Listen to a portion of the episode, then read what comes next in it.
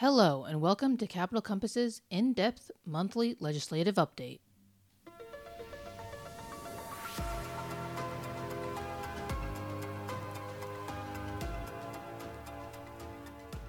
This month's update was recorded on Tuesday, May 16th, 2023. Welcome to our legislative update. I'm here with Dennis Poust to discuss what's been happening in the legislature so far this May. Hi, Jillian.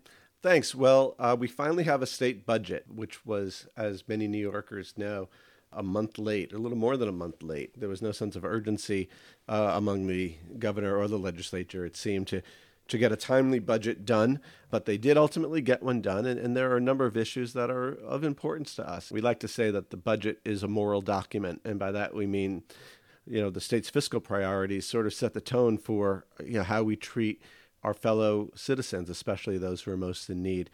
So, what I wanted to do is just maybe talk about a couple of the things that are in the budget. Unfortunately, the governor has pledged $100 million more to uh, abortion providers in terms of increased reimbursement rates and uh, security and all sorts of, uh, of other things. She seems to be sort of single minded of late in her focus on abortion ever since the Dobbs decision. So, again, when we talk about the budget being a moral document, th- that one is going to be troubling for a lot of Catholics to swallow. On the positive side, in terms of our pro-life agenda, what, you know what we've called on this show, the, you know, the radical solidarity with women and children agenda. A couple of major planks of that agenda were uh, handled in the budget, including the Empire State Tax Credit, which is a tax credit for families with children. It was oh, it always kicked in when the child was four. It's been expanded to start at birth uh, which is quite important. Uh, it's going to help address child poverty and help parents who maybe in crisis pregnancies it might help them make that decision to keep their baby if they know that they there will be at least some help from the government there as well. There's also going to be increased assistance for child care. Child care assistance is expanded to those making up to 85% of the state median income. So that's good. And um, there's also going to be an establishment of a maternal mental health work group to study and make recommendations on maternal mental health and, and postpartum disorders. All good stuff. Unfortunately, the bad abortion stuff is in there as well. And I'm just shifting gears on the education front in terms of non public schools, our Catholic schools. Uh, the big increase was for the reimbursement program for STEM teachers, which primarily impact uh, our Catholic high schools. Uh, it will reimburse those schools where there are STEM teachers who only teach those subjects who don't teach religion, so there's no church state issue. So that increased by 26%, an additional $15 million for a total of $73 million to reimburse our schools and other non public schools for, for those teachers, which is very helpful for those primarily high school budgets. And then finally, on the public safety side, they agreed on language to remove the least restrictive standard regarding cashless bail. Judges have a little bit more discretion now in terms of setting bail for people who might be a danger to society. And then, you know, the governor had a her one of her centerpieces of, of her budget was an ambitious housing plan. She wants to create 800,000 units of affordable housing over the next decade something that you know we're supportive of in theory. We certainly need affordable housing in the state so people don't leave the state so people can live in dignity.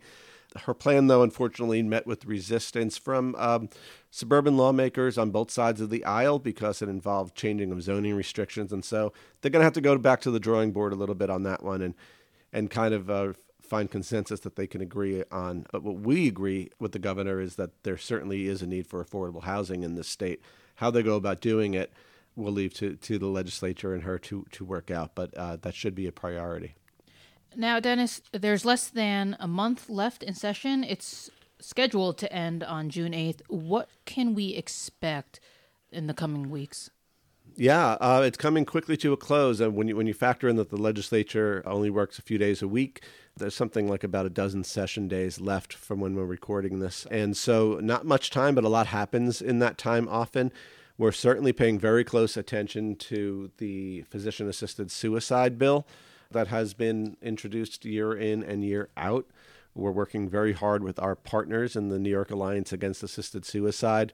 These are disabilities rights groups, advocates for the aging, uh, advocates for patients' rights, and others who all see what's going on in Canada. And if you're paying attention, and I know you did a great interview with uh, someone from Canada uh, on this show to talk about that issue, the slippery slope is not theoretical. It is real. And we haven't seen it as much in the United States yet, only because of the state by state nature that we, we deal with here. The advocates don't want to push too far in Oregon when they're still trying to pass a bill in New York. But once we see a critical mass of states that legalize assisted suicide, all you have to do is look north and you'll see people with disabilities, people with mental illness, assisted suicide being or euthanasia being approved for people with conditions like deafness, anorexia.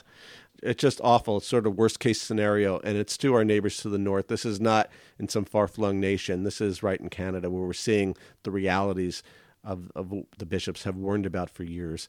So that's going to be our main focus for the next few weeks.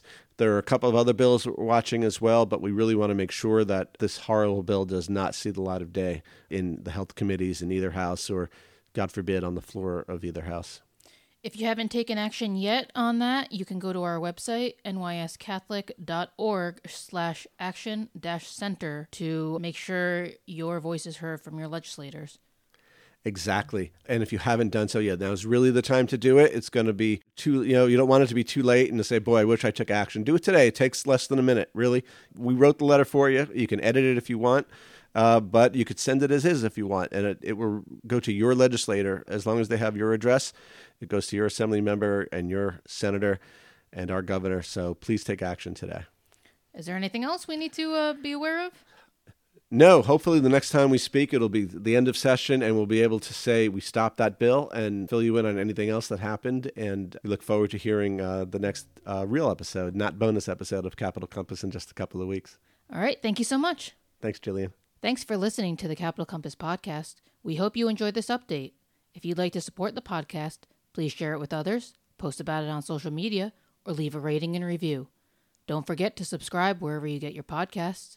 And to catch the latest from the conference, you can follow us on Instagram and Twitter at NYS Catholic Conf and on Facebook at NYS Catholic Conference. Thanks again, and God bless.